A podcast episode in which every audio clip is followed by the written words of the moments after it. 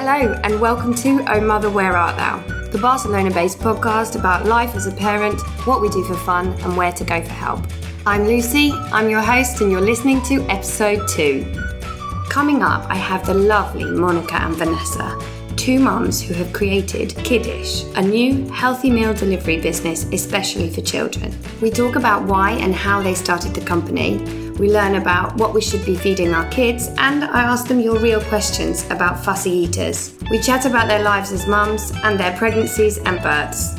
For any more information, or if you want to contact me, go straight to ohmotherbarcelona.com. Here's the interview. I hope you enjoy it. Monica and Vanessa, thank you so much for coming today. First, I'd like to learn a little bit about you. So, my name is Monica. I'm originally from Barcelona, but my mom is from the United States. So, I've grown up, I grew up in Barcelona all my life, but kind of with a mixed background, um, US and Spanish. And I decided to go and live, well, first study in the States to get my master's, and then I ended up living there for eight years. That's where I met my husband, who's actually half um, Ch- Chilean. He's half Chilean and half German, but grew up in Argentina. We met in the US. Decided to get married and had two of our kids. The two boys that we have right now were both born in New York City, where we lived for five years. And after having my second child, I decided we needed to be closer to family, so we moved back to Barcelona. So right now, it's been two years that we're living back in Barcelona, back in the neighborhood where I grew up, right next to my parents, um, right next to my sister, and very, very happy so far. And how old are your kids, Monica? Uh, my older son is four years old. My younger son is two in a few months. And I'm expecting my third um, child for November. A girl, finally. Yay! So. Congratulations. And Vanessa, can you tell me a little bit about you? Well, I'm originally from Finland. I moved to Barcelona when I was 10 years old with my family, and I've been living here since then. Why did you move here at nine? Because my father was uh, an expat. Well, he was sent here for a few years Oh, to for work. So do you go back to Finland often? I go. I used to go every summer for long summers. Now I go every summer just for a week or so. But I do have all the rest of my family there. And where's your partner from? He's from Brazil. We met in Barcelona. Actually, his mother is Spanish, so he kind of he was born in Brazil and he was raised in Brazil with a Brazilian father, but he kind of came back to his origins from mother's side Wow. to study. That's an And we international family, yes. isn't it? and now we managed to get his family to Barcelona as well. So now that we have a, I have a son. We have a son. Uh, He's 18 months. Mm-hmm. So we're lucky to have them close. Yeah, it's amazing. They came to us. We didn't have to go. Yeah, no, go my them. mum's moved here too. it's amazing. My mum lives at the end of the road. really? yeah, it's Oh, great. really? It's incredible. Yeah. Wow, that's, that's so nice. Yeah, it's perfect. So, how do you guys know each other? Uh, we actually we know each other from school. Yeah, So we both went to the American school here in Barcelona, with different grades. We knew of each other, but we didn't really know each other. Yes. I studied industrial engineering, and Vanessa is um, telecommunications engineer. So different engineering schools. We didn't really, Same school but different engineering. yeah, different engineering schools. So, at what age were you in the same school? Up until we were 18. I, I'm one year older than Monica. The American school in Barcelona, when we were in school, was a very small school, so all of the grades basically knew who everybody else was, but you didn't interact with the other grades as much because, of course, they were the older ones and I was the younger one. Um, But then we, we, we coincidentally met in the first job in a consulting company. So the first day of our first job, we basically both walked in and we were like, "What are you doing here? What are you doing here? Oh, this is my first day of my first job." And she was like, I, "Me too." And so that was just kind of like the connection. that Amazing. Yes. I- Here in Barcelona. Here in Barcelona. Barcelona, yes. Wow. And that's before you went off to America. Yes. Yeah. Yeah. That's what right when we finished our university degrees, and it was like the first official job that we both had after finishing our degrees. Yeah. So from then on, we both had different uh, Career paths. career paths, and Monica moved to the States, but we've been Have you stayed in touch? in Yes. touch. Yeah? Very much. Yeah. Yes. Yeah, amazing. That's really nice. So, you're pregnant. How do you feel at the moment? Very good. And sometimes I actually forget that I'm pregnant sometimes just because the other two kids take up so much of my mental and physical self that I don't really have time to think uh, about my pregnancy. But I, I usually have pretty good pregnancies in general.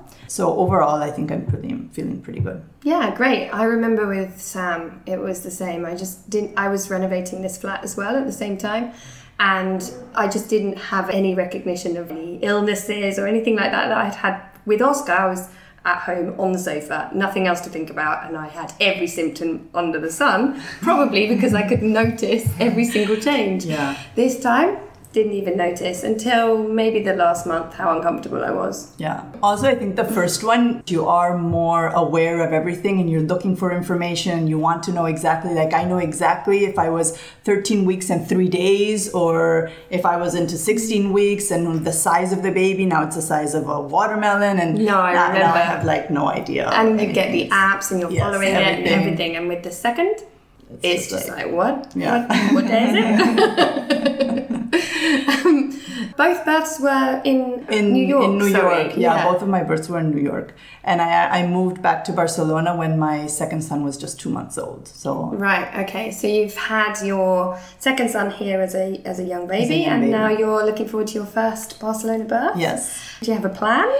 I think, as I was saying, I, I guess with the third, you don't really have a plan anymore. so it's kind of like you just go with the flow. I have a doctor that I trust and I'm happy with, and I know the hospital that I'm going to give birth at, and I think that's what I know so far and what Okay. I'm happy with. And I'll just, yeah, I'll just go kind of. Uh, Go with the flow. Go with the flow, yeah. Yeah. So your previous births, what were they like? Um, I had pretty good pregnancies, and um, both of my births were induced Mm-hmm. because of uh, something called gestational cholestasis. Uh, the symptoms are just a lot of itching, and so in Oh, my yeah, mind, I've heard about that. When you mm-hmm. itch your when you itch your, your palms and the palms of your hands and your mm-hmm. feet. I had a totally different itching. I had itching on my belly, especially, and then in my arms. So when I looked at all the symptoms, of course, in my first pregnancy, I was reading everything and I was like, oh, I definitely don't have this because my, my palms and my feet aren't itching. I think in the first pregnancy, you, I always have a plan of how everything's going to work out, mm-hmm. and I knew for sure that I was going to deliver. I was going to go past my due date because it was the first one. My mom's, I was the first child, and she went past her due date, and so I was like, "Mom, you." Don't, she was going to fly over to New York. I told her, "Don't even come until like a week after my my due date," and I was going to have, a, of course, a, a natural birth. Everything was going to be perfect in my mind. Of course. Um, and then weeks 37 i started getting all this itching on my in my legs and my arms. I couldn't really sleep at night. So i just decided to i called um, my doctor and said well just stop by the emergency room just for a checkup and you should be fine. So i went in just for basically a routine checkup. They they did a um, sonogram. The baby seemed fine. I thought i was going to be dispatched maybe with some cream or something. And suddenly they came back in and said um, your room is ready. And i was like my room for what you're going to deliver and i like freaked out i started crying i was like i can't deliver i'm in week 37 i have to go until week 42 to deliver and so my mom's not coming. my mom's not here. I mean, what do you mean? I, I, I, I don't even have my clothes. My bag isn't ready. Everything was like a Yeah. And so I guess this is some of the things that you learn when you have kids, right? It's just nothing ever. Yes, there you can't plan for anything, and things just come as they they come um, and i think you just have to accept it. So after a little bit of coaching from my husband i was like okay this is how it's going to go. I'm just going to have the baby today i guess. And um, everything went well. It was an induced delivery but everything was was actually fine. And then of course for my second one i was a little bit more prepared because once this happens for your first pregnancy you're much more Likely to prob- get it, yeah, yeah. in the in your future pregnancies. So for my second one, it was basically the same routine, but of course it was all planned and all, I basically knew what was going to happen. Week 37, I was already in my mind, had everything a bit more, I think, just at ease and knew Yeah. how things were going to um, turn out in the end. So it was it was a bit easier. Great. So two inductions, same as me. I had two inductions for different reasons. Did you? What happened after the induction? Did you go through natural birth or have epidural? Or I had epidural for both. Um, I tried. I think I tried and and to wait for the epidural as much as I could. And actually, for my first one, when they when I got the epidural, then I was basically already dilated ten centimeters, and so I basically gave birth. It was very very easy.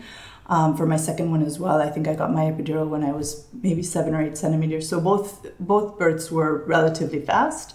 Um, so even faster for number three, I had. I know, I know. So what does that mean? How many hours are we looking at?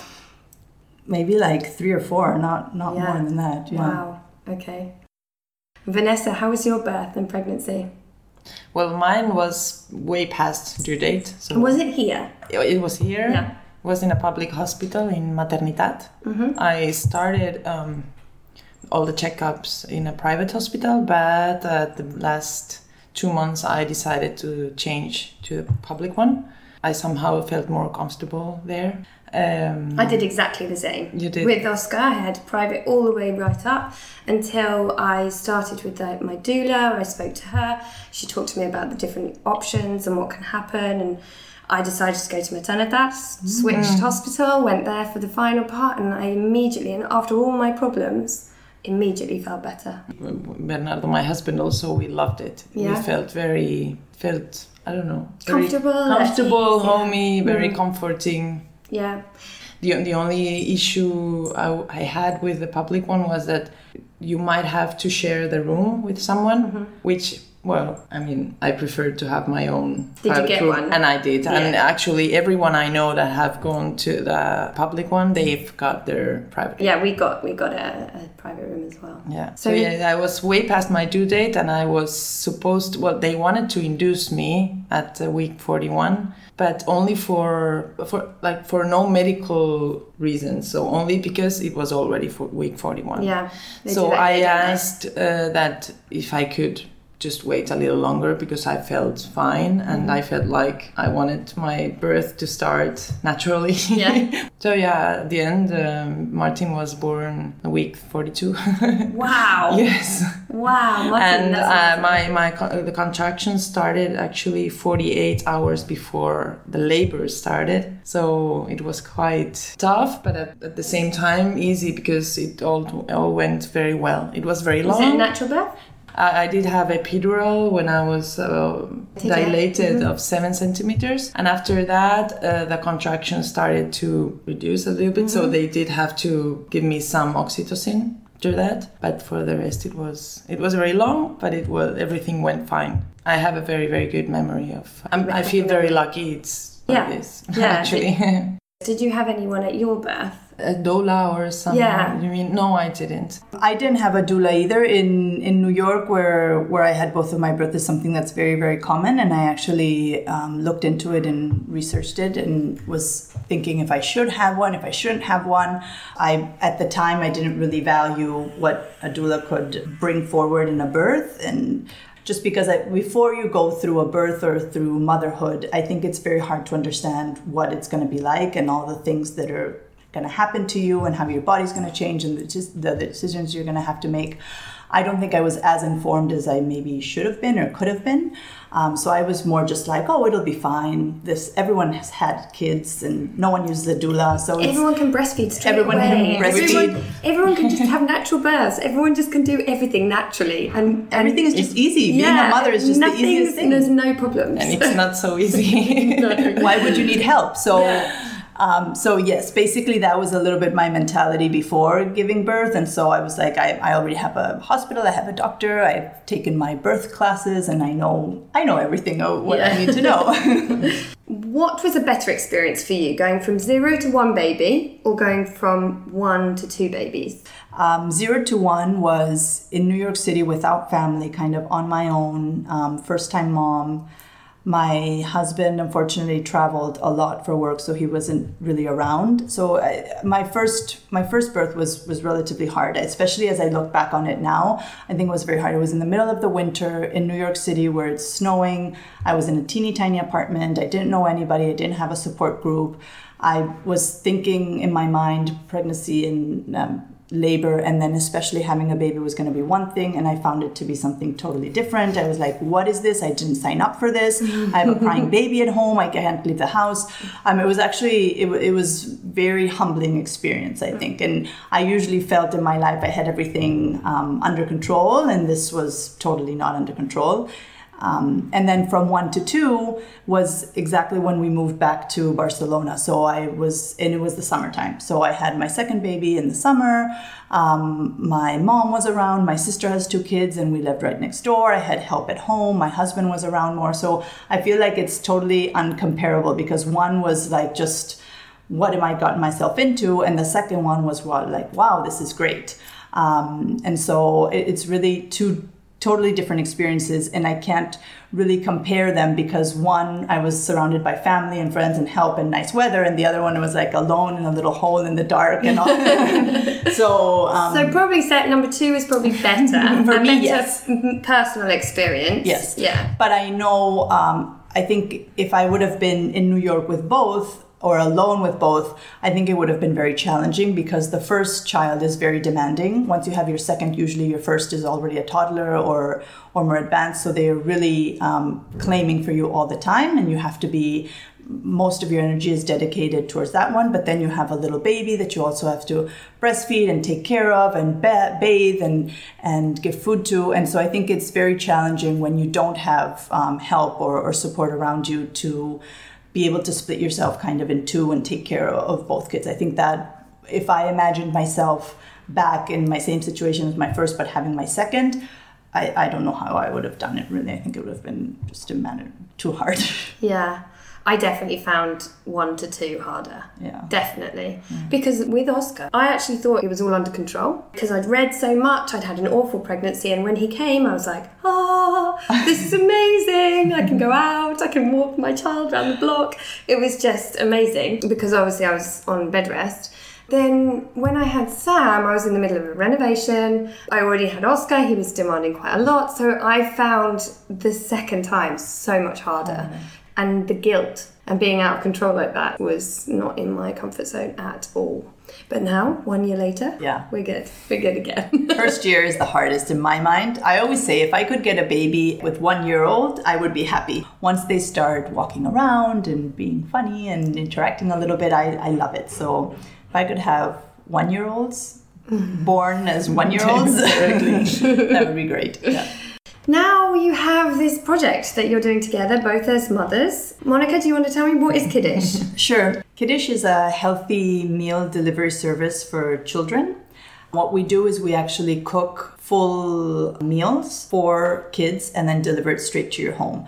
With the help of the nutritionist, we actually develop weekly menus that change every week to really put together balanced and healthy meals that can be either lunches or dinners.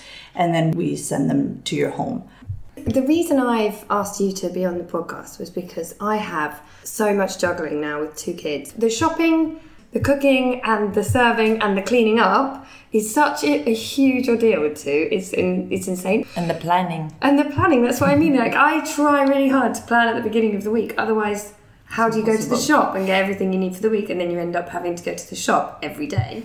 So that's why when I saw it, I was like, wow, that is a really good idea. I, I wish I'd come up with it.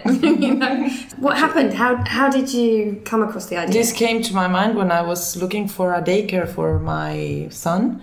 And I found out many daycares were too small to have a catering service. So I tried to look for some option, like something where I could buy food every day for my son and also healthy food, not any industrial prepared uh, product. And actually, I, I couldn't find anything. And I was quite amazed that this didn't exist when for adults there's a lot of Yes. possibilities out there. You can order even and have the food in half an hour Yeah, at your door. But I did uh, notice in, in, in the United States there are quite a few businesses that cover this this area. And so one day talking to Monica, we just thought maybe other mothers would also be interested in having healthy food delivered to their door for their children and we started well all the process of creating a company which there is a lot of bureaucracy there also getting to know what is the um, norm- normativa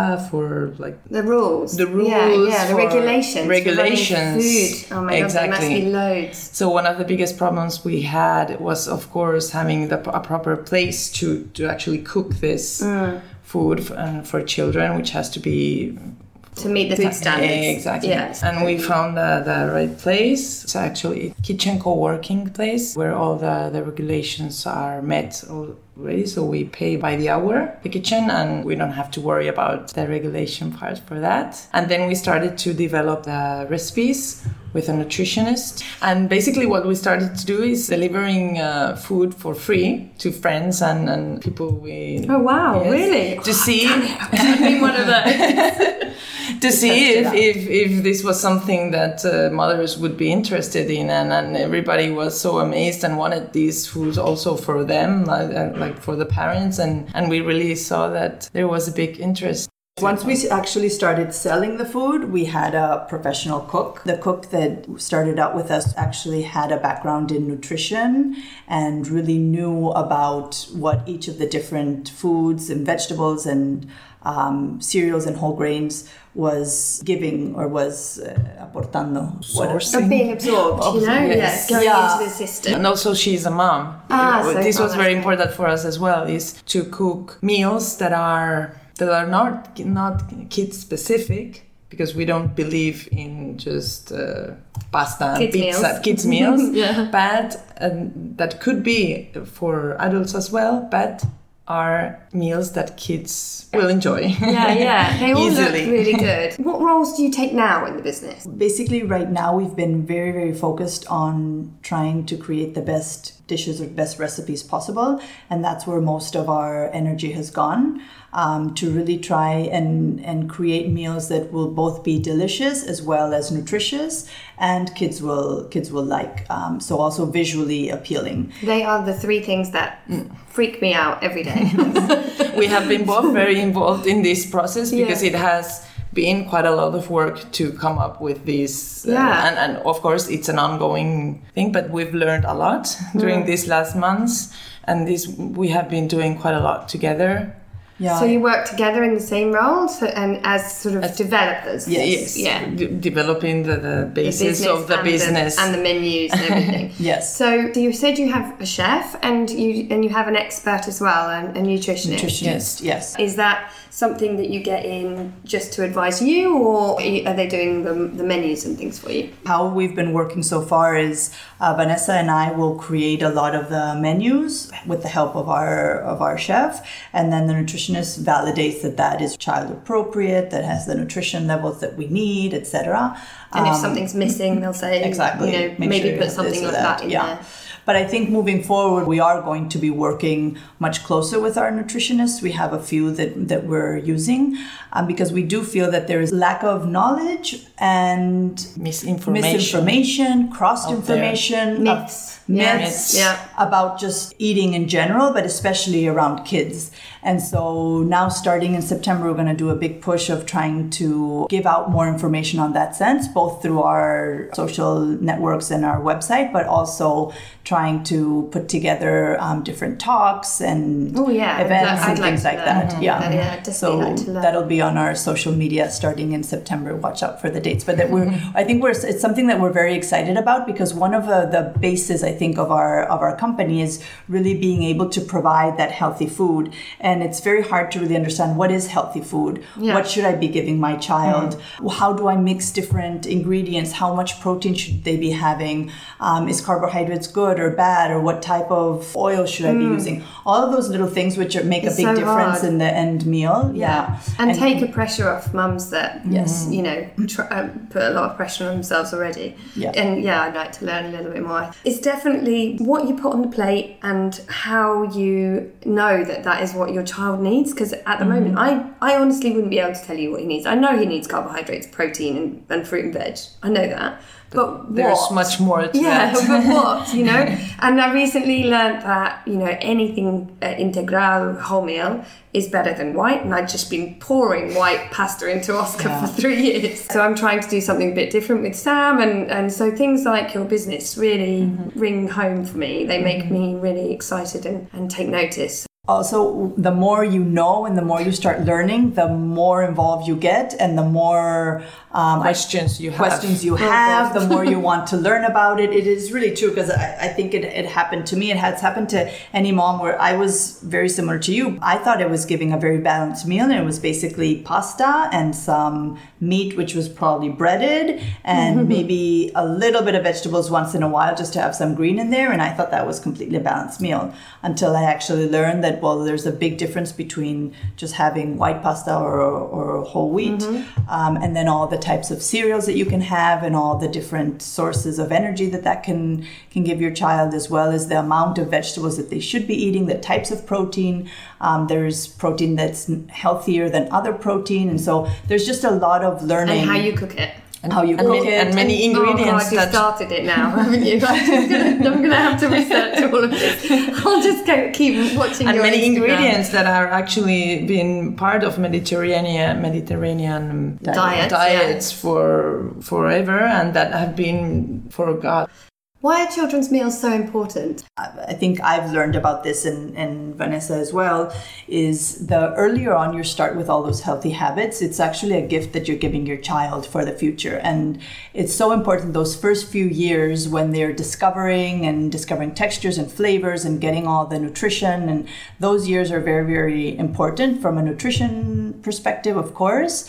Um, just for their development, but also just in terms of what they're, how they're developing their their palate and um, their smells, their introduction to different foods. And it is something that has been studied that kids usually, when they start being two or three years old, start getting pickier just because that's how kids are. If you're able to introduce a lot of new foods and new textures before that, you'll probably have a better chance of them being more open to, to eating a lot of that. That's something that I learned a little bit too late. So some of my, my kids are, I'm struggling now with a lot of the things, but um, I know it, I mean, it's a fact and it's been studied. So that's Yeah. something that the more you know and the more you're able to introduce in your child and diversify and introduce textures and flavors and all of that, that's just a gift that you're giving him in terms of just building up his, his um, nutrition habits for the future. So, what have you found are the common problems getting children to eat good food? Mostly what we get is that children don't want to eat the vegetables, which is quite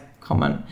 The first is to have a lot of patience and try again and again, but also creating meals where the vegetables are cooked in a way that are more child friendly, or even not hidden, but integrated more into the food in a way that it's tasty. After all, if food is tasty for adults, it'll be tastier for children. And so we think that if we cook for children, It needs to be uh, plain. it or, needs to yeah, be plain or tasteless, tasteless rich, or not- yeah. exactly, or they just eat. They, they also are good little gourmets and they like Yeah. tasty What food. about your son? Does he eat everything? Yes, he. For the moment, he's only 18 months old, so he hasn't arrived yet to this two-year-old phase. But for the moment, yes, he eats everything. Not always, of course, but I won't stress about it or force him too much because that might create some kind of uh, rejection from him or Yeah, that was my winning phrase that, that I've always stuck with. They don't have to eat it. You know, we don't have to eat the food on our plates.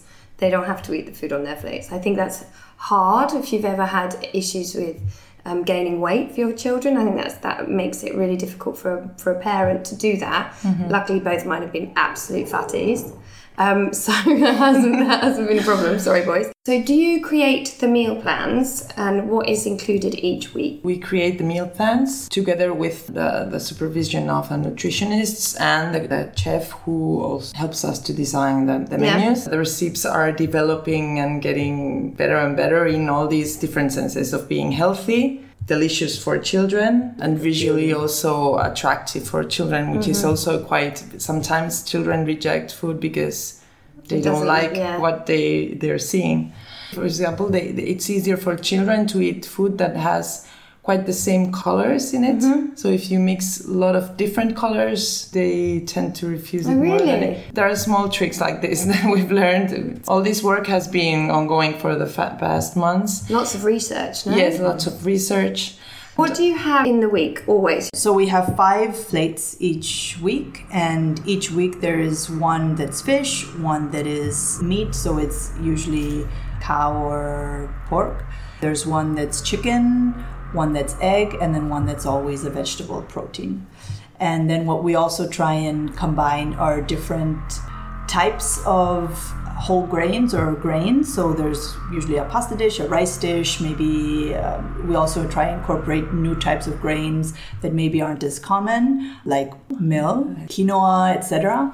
We also try and vary the presentation in the sense that sometimes we'll have like mini hamburgers, another time we'll try and do meatballs, um, another time we'll try and do like an omelet. So it's not always the same visual effect. And, and our meatballs and, and hamburgers always have vegetables in them also. So uh, actually, they it makes them more tastier. Uh, our chef was amazed. He he learned to do this because of well all the process Working we've been doing Mhm. together, and he was amazed. He was like, actually. Uh, these are tastier with uh, these meatballs are tastier with the vegetables that I Oh, with than without. Oh, so it, it's a it's a very delicious way to give vegetables to to kids and also to adults. Why not? Yeah, yeah. Do you take kiddish meals home for your Yes, kids? every week. Do you? so one set of five in the Yes. fridge. Yeah, of so course. And now. I have a, a few in the in the freezer. So, what is a typical kiddish meal? So traditionally, I think most people were based on their like food requirements on like the traditional food pyramid, but that's kind of obsolete right now. Um, I think what is being used more in like the modern days is um, what they call the healthy plate, which was uh, designed by Harvard, and it's a completely like independent study and and that's what is being used today. And so within this healthy plate what you have is half of your half of your plate and this is during the whole day should be based out of fruits and vegetables. That should be most of your of your of your intake of food intake. And then the other 25% it's um, healthy proteins and 25% carbohydrates. And then you always have water as your drink and healthy oils to to cook. So we always use um, Extra extra, virgin. virgin. olive oil Nice. So not refined. Which is fantastic in this. So in the plates area. are based on this healthy Harvard healthy plate. Mm-hmm. It doesn't mean each plate has to be exactly these amounts or Mm-hmm. proportions. But as a whole, but, but we try to approximate as much, much as possible. So this helps parents to a little bit like forget about having to Yeah, not to worry do- about it. worry about it. Because Uh, that's been really good for me. In the last couple of years, Oscar's been at a nursery that's had really good food for lunch, and it's such a relief to have that and to know that in the evening you don't have to, let's say, do all the work that you feel that you have to. So I would like Kiddish to be in the fridge as a backup for when I haven't been able to get to the shops. Is that how you use it in your houses? Yeah, I think our, we have a lot of different clients, and, and every family is completely different, and the needs are different. But I think in every single family, there is either a need for lunch if your kids either don't have lunch at school or come back from lunch at school, or can either take their lunch to, to school. So that's one of the meals that sometimes you have to think about. You have dinner that you also a lot of times have to think about. You have the weekends, you have the backups, you have when they go over to the grandparents' house, or when you're going out for dinner and the nanny's coming, but you don't know if she knows how to cook. Or so every family has like yeah, different there's dynamics. different there's, ones. there's there's there's a lot of different dynamics, and, and we basically try and serve whoever needs healthy food at any time. Um, that's why we try and design our menus. You can have the option of just getting three dishes a week, four dishes a week, or five dishes a week, depending on your needs. We offer two different sizes as well. So there's 250 grams and 350 grams. Um, and so we see different combinations of those as well. So I've got Oscar and Sam, a three-year-old and a one-year-old. So if I got the larger size, would that be good for both? Do you think? Maybe or if that could be good for both or if they are a little bit more hungry you could just add something Yeah. So add Like, something else add- into the mix. yes. On the side. Yeah, and nice. it depends maybe on it depends also on different days you i'm sure your children sometimes they're Yeah, At some- appetite's uh, huge, huge and sometimes and- they don't eat anything. exactly so Yeah. so it really depends but of course i think many of our clients are buying a bigger portion for two small children that's an option as well of course So, what would you say to people who think their kids are too fussy for your food, for kiddish food? I think it's something that we get um, pretty often that people try it and they say, "Oh, I just loved your food and I tried it; and it was delicious, but my my child is just not not eating it," um, and they sometimes put the um, burden on themselves, saying, "Oh, at home we just cook so differently," or oh, "I usually just give them um, steamed things, and so they're not used to these new textures." And I think what we would say is just it's a matter of consistency and of and of keep keep on trying. Something that your child might not like or not eat today maybe a week later they'll be open to it or a month later. And so i think parents know their child the best um, and they're the ones that have to decide. But it's also as important to get these new textures into them. Of course, Otherwise even it- more it important, I would say, with a with a problem, yeah. pickier eater, because the more I I would say the the more you let that picky eater continue with their choices of just eating very narrow food choices and just the same thing all the time, if you actually cater to that, it's just going to end up getting worse. So I would say the earlier you start opening up their their their palate range and introducing new textures and new flavors, even though they're going to reject it at the beginning, it's just a matter of being patient and of trying again and of maybe yourself introducing some other things at home, um, and then little by little. I, I would say I think if you are consistent, the results will be successful at the end. It just takes patience and consistency. Yeah. It's a key factor that I keep hearing consistency. Um, so, patience. Yes.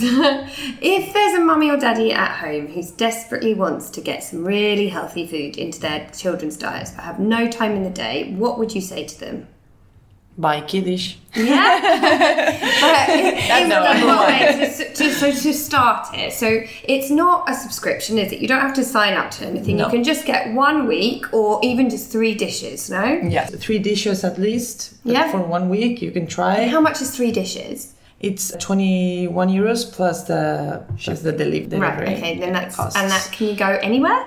in Barcelona. Barcelona for the moment, City. Yes. Okay. So for the I can't moment. get it in Badalona. Not for the moment. Hopefully Okay, soon. Maybe I'll come to your house. I now have some real mum questions. The first one here is I have a fussy toddler who hardly eats breakfast or dinner. He eats a full lunch at school, but at home, he doesn't even want to sit at the table. How do you create good habits at home? It's funny how she, she's saying that she, her child w- will eat at school but not at home. So there is probably more habit. Uh, Yeah, routine. routine Yeah, yeah. conductual issue than really the food itself. Mm. So probably just as we were saying before, uh, patience, not forcing to Mm-hmm. eat, so that the child doesn't see the eating moment as an unpleasant Environment, yeah. environment or experience. making it a family moment as much as possible. I think one of the things that we know for sure is that kids are um, always look up to parents and are like a creature of repetition, and they always want to do what the adults do. So having a sit-down family meal, we try and encourage that as, as much as possible because the more they see what you eat, the more they'll want to try it and eat it themselves. So sometimes it's hard. Breakfast is a moment where everyone's kind of in a hurry. But whenever they can for dinners or on the weekends, if they can sit down and eat together and have the child kind of sit down with them as a family event almost, that will also help. ceremony type and try not to be anxious anxious about it because children uh, absorb they, they, they notice that Yeah, definitely. The next question from another mum is How should I start feeding my baby food? With puree or baby led weaning? Any i would say this is a choice of every family Yeah. uh, i myself i tried like a mixture of both Mm-hmm. like, so i started with with purees but i would start introducing the same ingredients i would puree but in little pieces so he would have a taste of both Mm-hmm. and it ended up going into a sense that um, he would prefer the little pieces to the puree because children actually like biting Yeah, they want to use their they teeth, want to yeah, or chew, even, yeah. or even if they don't have teeth Mm. they can bite with their gums so from my experience baby led weaning of kind or kind of baby led weaning i exper- i chose to do helped to introduce foods earlier or Yeah.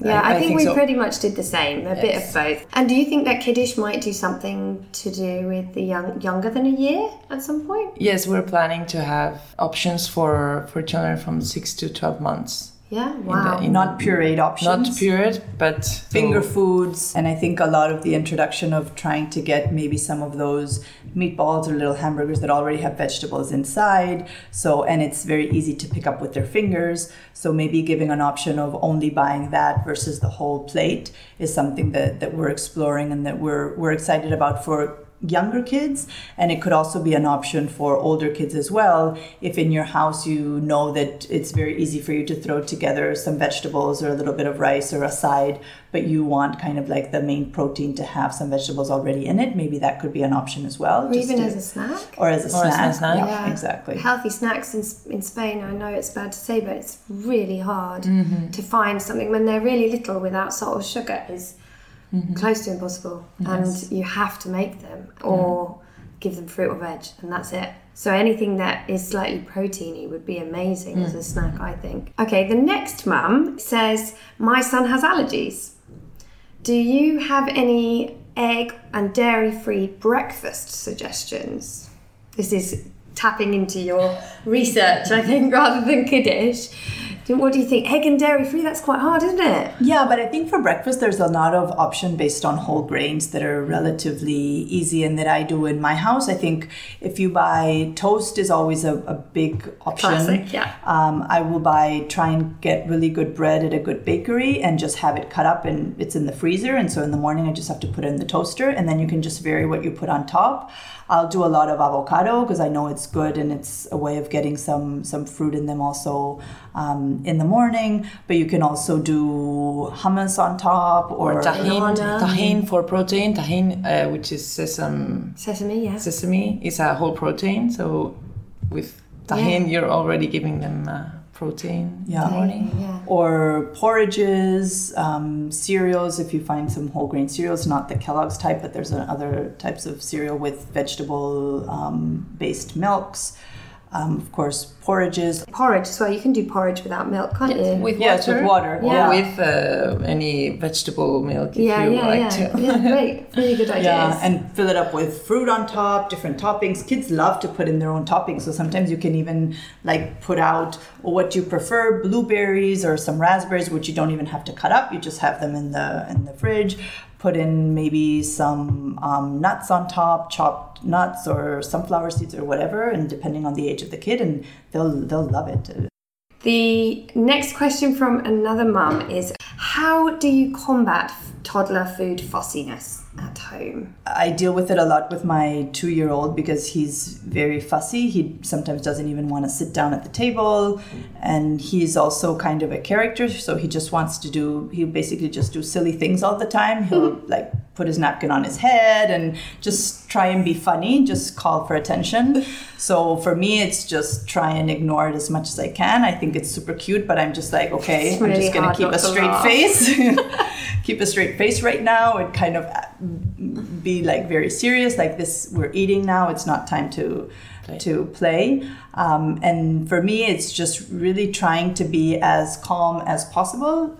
I think a lot of what they're trying to do is just gain attention from parents um, so if they know that they're not eating and you're going to be insisting on come on you have to eat your, they, they just want to get your It's attention from there attention as well, isn't it? yeah so the more attention you is attention, isn't it? Exactly. Any attention is attention. So the more you can just act normal, okay, fine. If you don't want to eat, then that's fine. You can be excused from the table and go into your room. Um, that's kind of how I try and manage it. But it is, it is, um, I would say, a bit stressful because day after day, if he's not eating and he won't even touch his food, sometimes I'm just like, what is wrong with this? Boy, why isn't he eating? And I'm trying to vary all these different foods, but And at the the end more of the day, panicked you get, the more panicked the situation, then he yes just reacts yes as well. No? but i really i just try really not to panic i know he's he as you were saying he doesn't have a weight issue so i think that's the basic if he's fine on weight then and i know he's getting a good meal in the morning and at school they say he eats fine as well and so i know he's getting a good meal at school. Um, i always give him a healthy snack that's either fruit or something a little bit more whole grain. So i know that he he is nourished well nourished and so if at dinner he wants to try and call attention then i'm just going to try and hopefully it's a phase and it'll it'll pass this phase will pass. That's Yes. what you have to keep remembering. Yes. Um, the next mum says, My son sees his friends eating chocolate and sweets at school. He asks me for sweet food every day. Are there any healthy recipes that would satisfy his food envy? Healthy sweets or Yeah, I Well, suppose. I mean, it's we- it's a big thing here, isn't it? The breakfast at school where you have Mm-hmm. to take it in. It's a big thing that that's can be in some schools not regulated, and so there are chocolate bars and things. And I can't imagine. I mean, if Oscar goes to school and that happens, he's going to ask for chocolate, and he's going to be annoyed, and he's probably going to try and take someone else's chocolate. So I don't know. Um, uh, is there something you can provide? uh, I mean, or, or make for them that? We always recommend fruit, but Yeah. then also at Kiddish you can buy. Um, we have now um, set of organic sweets. Like there's uh, some muffins, cereal bars, and a set of cookies. They're all made from sugars that come from like natural with the dates and uh, Oh, wow. honey based sugars and from whole uh, whole grains. Can I ask you a question? Yes. Are they nice? They're very Yes. nice. Are they they're very- really? yes, and They're the cookies are are, are Is with made with with cocoa because cocoa actually is quite healthy. The the unhealthy part of chocolate is usually all the the su- white sugar they add to it, Mm. and sometimes even unhealthy. Um, Fats. fats that they add to, to chocolates, the but co- oils that they cocoa, uh, cocoa actually is, is quite healthy if you don't give it in the afternoon because then kids won't sleep.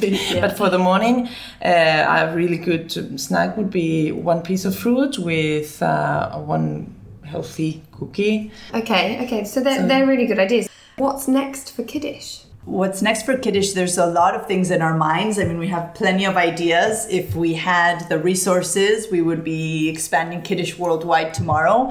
um, but we don't. But we do have uh, what we haven't done very much of right now. We we've worked a lot on getting the the product right and having something that we're really proud of and happy with.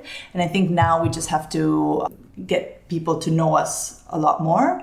And of course, we would like to expand ar- beyond Barcelona city in terms Oh, of the deliveries. delivery. deliveries and also um, adding some products to the, the offer as we were talking about snacks or these baby led weaning packs or just Family pack family, option. family Oh, pack yeah, options yeah. as well but all this will happen like slowly Yeah, during the, the the autumn and then also we will have um, we'll be doing talks about n- nutrition Oh yeah, in- yeah. You said yeah. That that sounds really exciting. Yes, this uh, starting in September we will we will publish the dates and the places that we will be having Fantastic. together with uh, our Maybe you could do one in. English.